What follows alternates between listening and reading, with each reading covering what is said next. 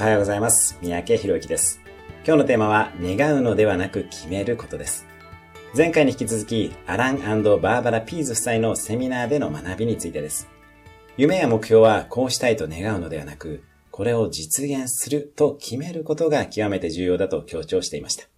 こうしたいと願うことと、こうすると決めることは全く違うことです。何か実現したいことがある場合には、方法論はわからなくとも、誰かの反対が予想されようとも、とにかく実現を決意しましょう。決意した途端、脳が全速力で達成方法を考え始め、達成への情報収集も始めます。詳しくは、負債の本、ブレインプログラミングも読んでみるといいと思います。願望の延長上に決意があるのではありません。両者は全く質が違うものです。決意したら勝ちです。ぜひあなたの目標の実現を決意してください。